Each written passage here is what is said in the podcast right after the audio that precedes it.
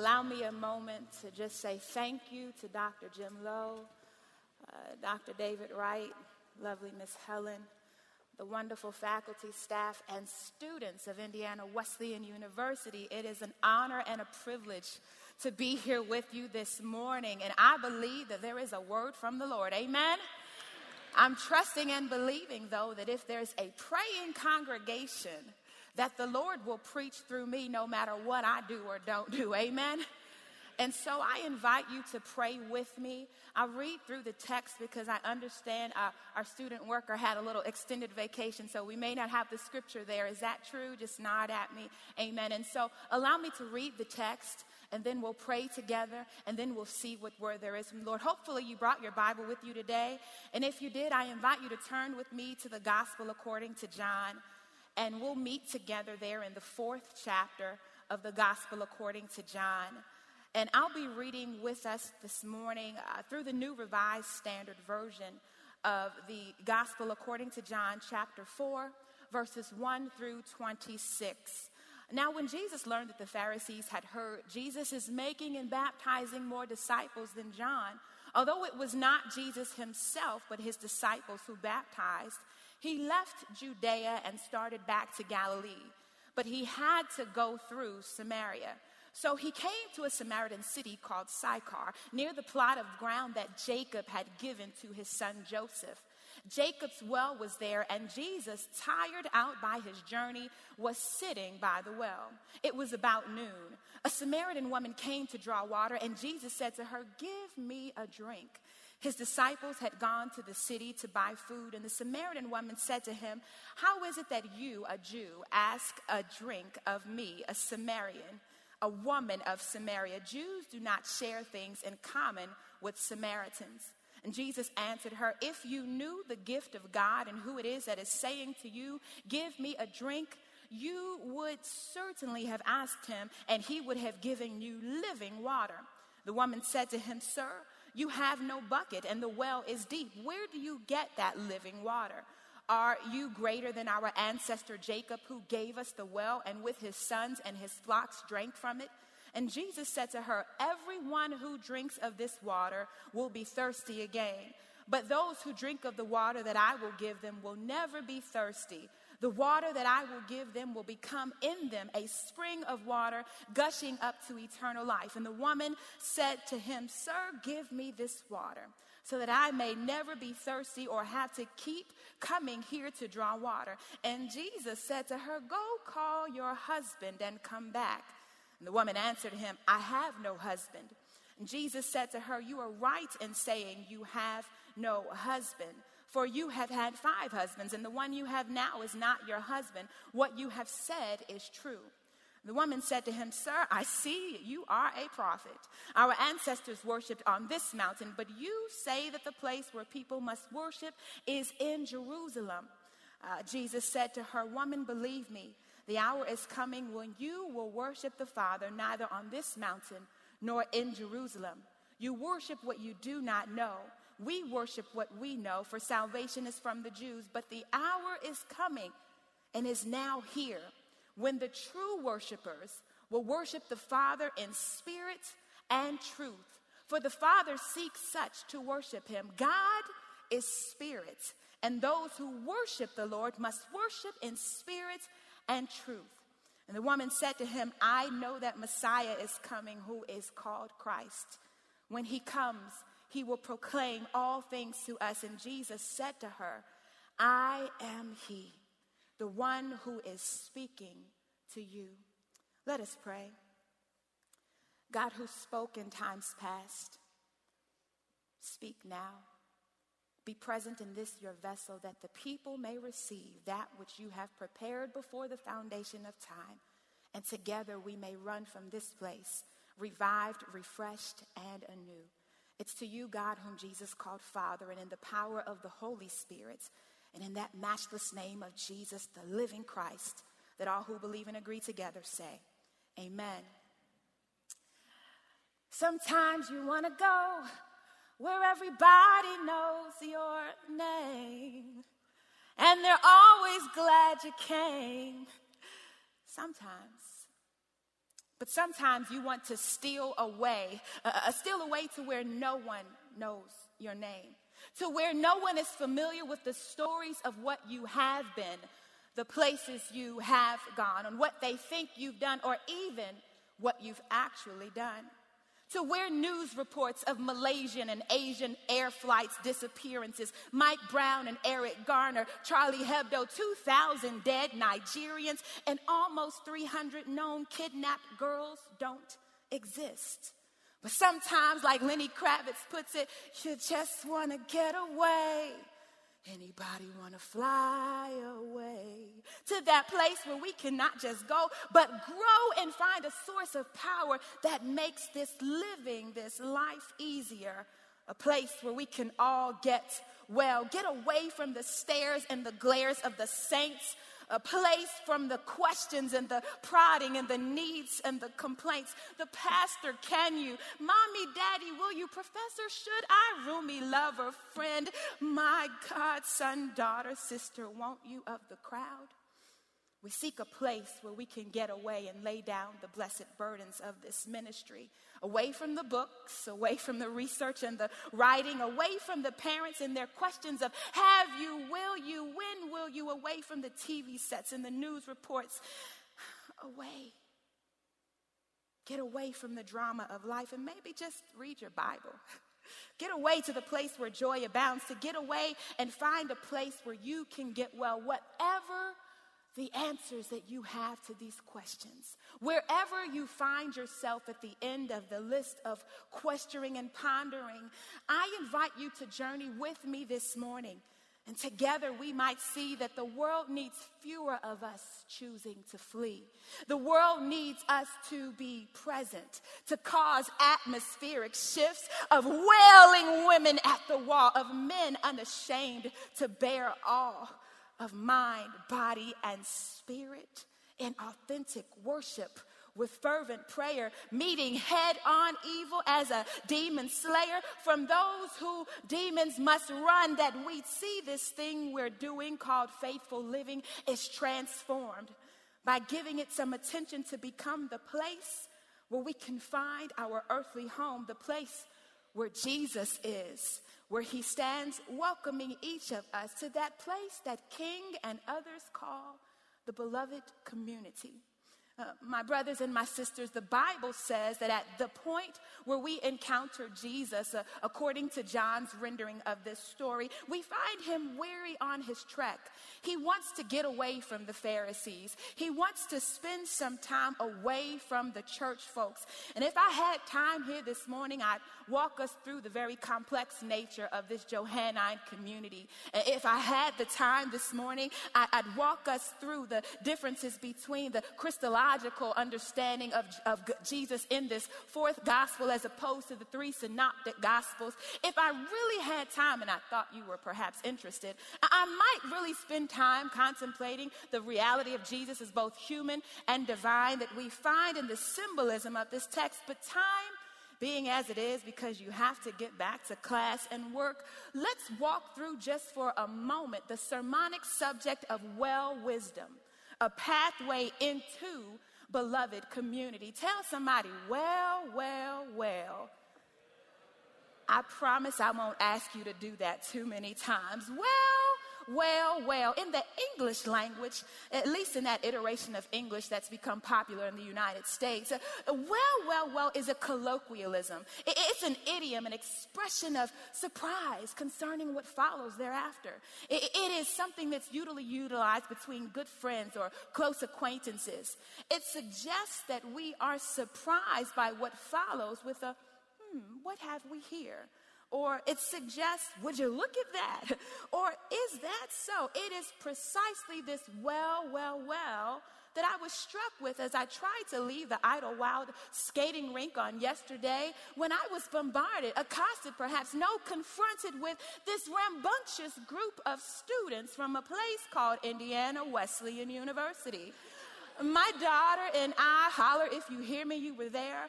Uh, we were wrapping up the elementary school time that seemed so quiet and so calm. They were just rolling around, having a good time and falling when all of a sudden, here come these girls with markers under their eyes. And I heard someone say, it's like a roller skating sock hop.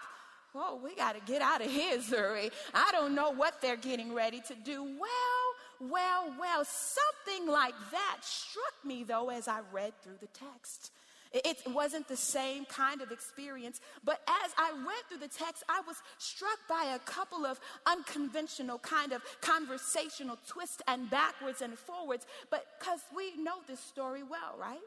Uh, Jesus went to a well, not just any well, but the well that is reported to be Jacob's well. And there, Jesus is said to have encountered a woman whose life is, seems pretty scandalous, outside the church norm. This nameless woman from outside the faith but whose community is still part of the book of faith, she gets slipped into the canon and has a one on one encounter with Jesus.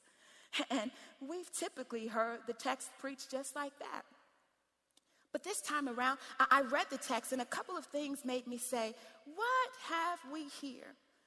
What we have here, the Spirit says, is a thirsty woman we peer into the pericope in a precarious place in which Jews have, uh, Jesus has chosen a route that is unpopular for Jews, literally through the hood. Uh, instead of going the way traditionally traveled, he and his disciples have gone this way through Samaria. And at this point at the text, though, Jesus is alone at a well. Jacob's well, the text suggests. He's alone because he sent his boys out to get some food to just get away. And here he encounters a thirsty woman. And you may be saying, Well, preacher, why are you calling her a thirsty woman? And the brothers on the front row saying, Did she say she's a thirsty chick? I did, but just walk along with me just for a minute. I want to just talk to the young folks because you see, thirsty chicks, thirsty women always think somebody is trying to spit game. even in the presence of the incarnate one, this Samaritan woman's expectation of Jesus is the same. Shorty shows up on the scene trying to avoid the time when all the women will surely be found. Uh, you know, to her surprise, though, this dude clearly not from around these parts comes up with a swaggered out lean talking about give me a drink and come on over here. She cues Beyonce drunk in love, surfboard all up in her ears. Game thinking it recognizes game turns to one up him. What you doing around these parts? Don't you know we don't get down with each other like that? Jews and Samaritans up on this here mountain. But Jesus' reply, no matter his intention, to this thirsty woman, it just sounds like he's just really trying to convince her. Darling, if you knew the gift of God who says to you, Give me a drink, you would have asked, and he would have given you living water. What you think? She is Selena Gomez. Nah, nah, nah, nah, nah, nah, nah, nah. Thirsty chick though, kinda feeling him cause something's different about this dude. She thinks she peeps his game. Honey, you don't have a thing to draw out water with. Stop playing. She tries to cut him down to size, letting him know our father Jacob, who gave us this well, his sons and his livestock, they all drank from this well and they all needed something to get the water out of this well. What, you think you better than them? Jesus still seems to be giving her rehearsed lines. Sisters, you know those conquest lines that conquistador dudes try to spit, the ones they practice, they pull out when they just really try. Oh, I'm in a Christian church institution. Whoever drinks of this water will thirst again. But whoever drinks of the water I will give will never thirst. The water that I will give will become a fountain of living water, springing up into everlasting life. Thirsty chick hears and she's ready to give this dude a wife, but Shorty gets caught off guard. Quickly found out that Jesus was different when he starts talking to her about her various friends with benefits. A husband um, no, nah, I'm good. I'm just out here trying to get some water. Jesus replies, Oh, really? Because a minute ago you were entertaining me, ready for me to put in an order. But you've rightly said that you have no husband, for you have had five. And the one you're kicking it with, for him, honey, you're just a chick on the side. Hold up. What are you, some kind of prophet?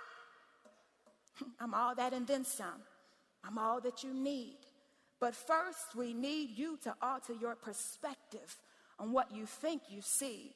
For your thirst is refreshing, and you've got what it takes to bring men and women unto me. But first, I need you to do some soul work so you don't get caught up so easily, so you don't get caught up whetting their appetite for your body. We need to do the work so you can lead others to come straight to me. My brothers and my sisters, the first bit of well wisdom this morning comes when we recognize that there's a right and a wrong way to be thirsty.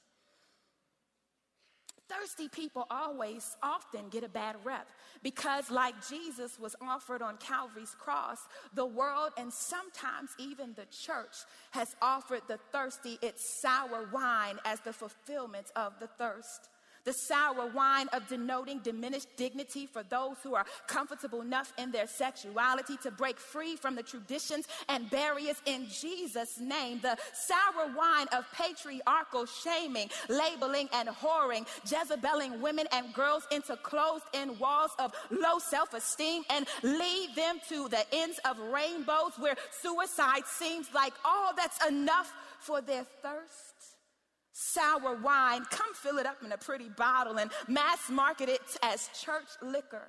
And the masses get to popping bottles, drinking it up. But sour wine doesn't sit well on the stomach.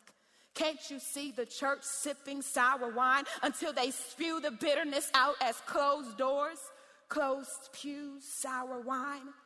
The sour wine of perpetual hue and hubris defined inequities that floods legislated disenfranchisement into our neighborhoods, spilling out through high crime, irrigating rivers of cradle to prison pipelines, and community wells of wisdom, courage, and strength have no more water.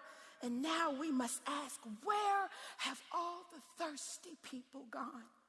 Where have all the thirsty believers gone? And how can we make our way back to the well where the living water abounds. And so John's gospel offers us this testimony of a thirsty chick. Oh, no, excuse me, the Samaritan woman who gets to be alone with Jesus as a means to revive the thirst because the thirst is necessary. The church needs thirsty people. Thirsty people like this thirsty woman in particular, because thirsty folks don't give up easily. That they refuse to be pigeonholed and cookie cutter type of people. Uh, there, there are the people who will fight and fight until they get what they want. And so Jesus comes to nurture the thirst because it is necessary, because it is necessary for our healing. Jesus comes to nurture this thirst, and well, well, well. As an individual who's had the distinct pleasure of finding acceptance within many different communities in the world around me, both inside and outside the church, I find it interesting to read this John text because we see at play some group dynamics that I've encountered throughout my journeys.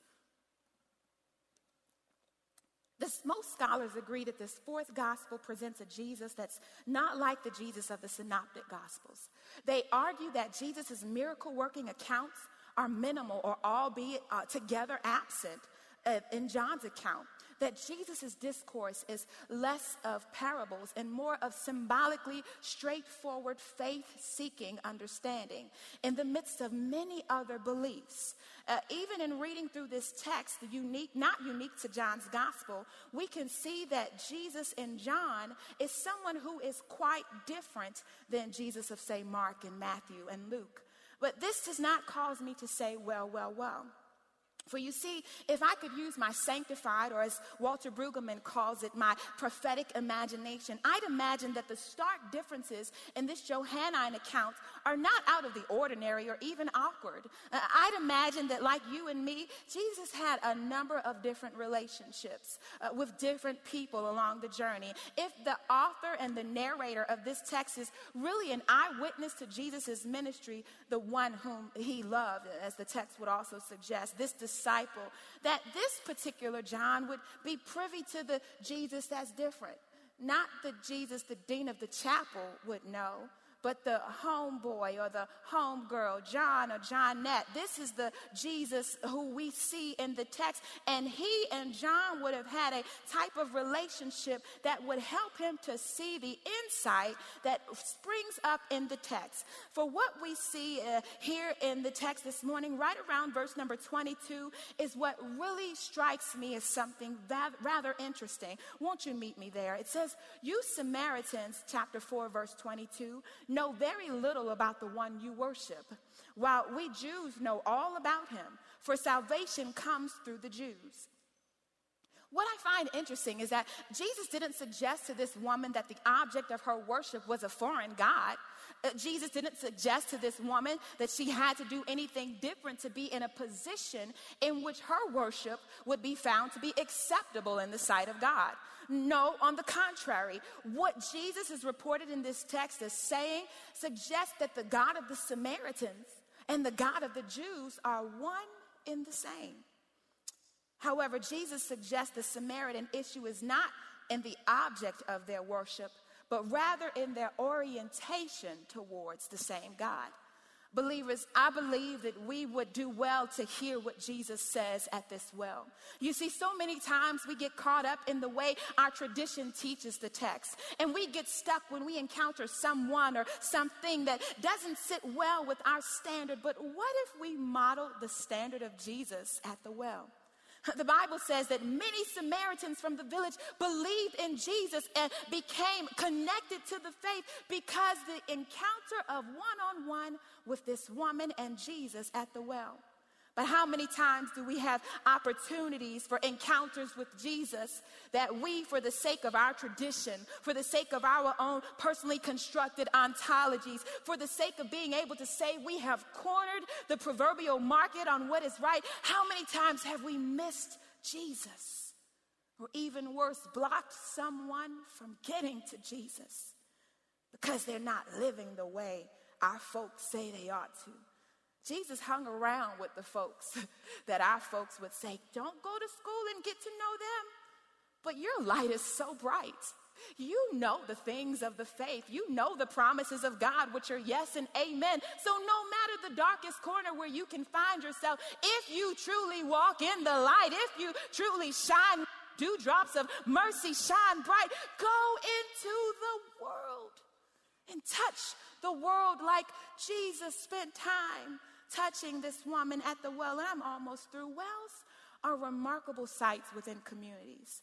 Uh, growing up in front of my grandmother's country home just south of Washington D.C. we had a well. Anybody ever had a well in front of your Amen. I see a few. Thank you. So I'm not speaking to an audience that's unfamiliar with this concept. This well uh, that was in front of my grandmother's home, it was generally open all throughout my very young childhood. It was a, a, a big deep hole that was uncovered. It, it was a functional well where the family would make use of the water water for cooking and cleaning and bathing and the like. But once the city began running uh, water lines to the four houses on my family street and our long country road, the well no longer served its purpose. The deep, wide hole that once served as a useful source of water now presented a danger to those uninitiated to its presence.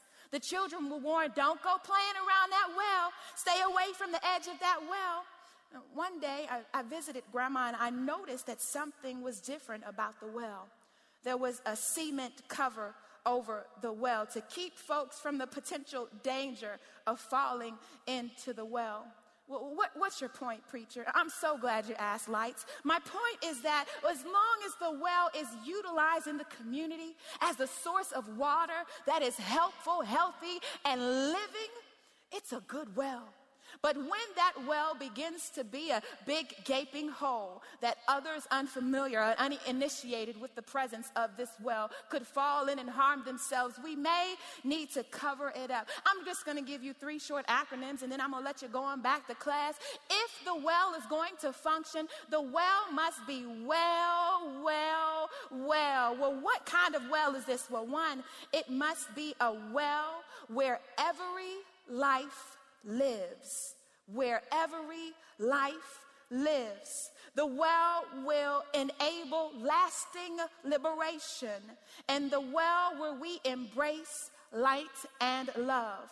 When the well is a place where every life lives, we don't get hung up on Black Lives Matters, All Lives Matter we allow the well to be well and good. When the well is one where we embrace light and love, we don't get hung up on he said, she said, but we allow the well to be a springing forth of living positive energy. And when the well is one which will enable lasting liberation, we are able to understand and know that, like Dr. King and Bayard Rustin and all of his crew, Ralph Abernathy, Diane Nash, and others, we will come to find that there's something about the all consuming power of light and love that in the darkest rooms, the smallest speck of light can be seen. That when we find we are able to embrace this light and love, we encounter not only Jesus, but we encounter one another. And as the Torah suggests, we become able to not only love the Lord our God with all of our heart, all of our soul, and our body, but we become able to love our neighbors as ourselves. And then and only then do we begin to forge a pathway into the beloved community where we can all sing, I need you, you need me. We're all a part of God's body. Stand with me. Won't you stand? Agree with me. We're all a part of God's body. It is God's will that every need be supplied. You are important to me. I need you to survive. Well, well, well, my friends, my time is up. God bless you and God keep you. Thank you.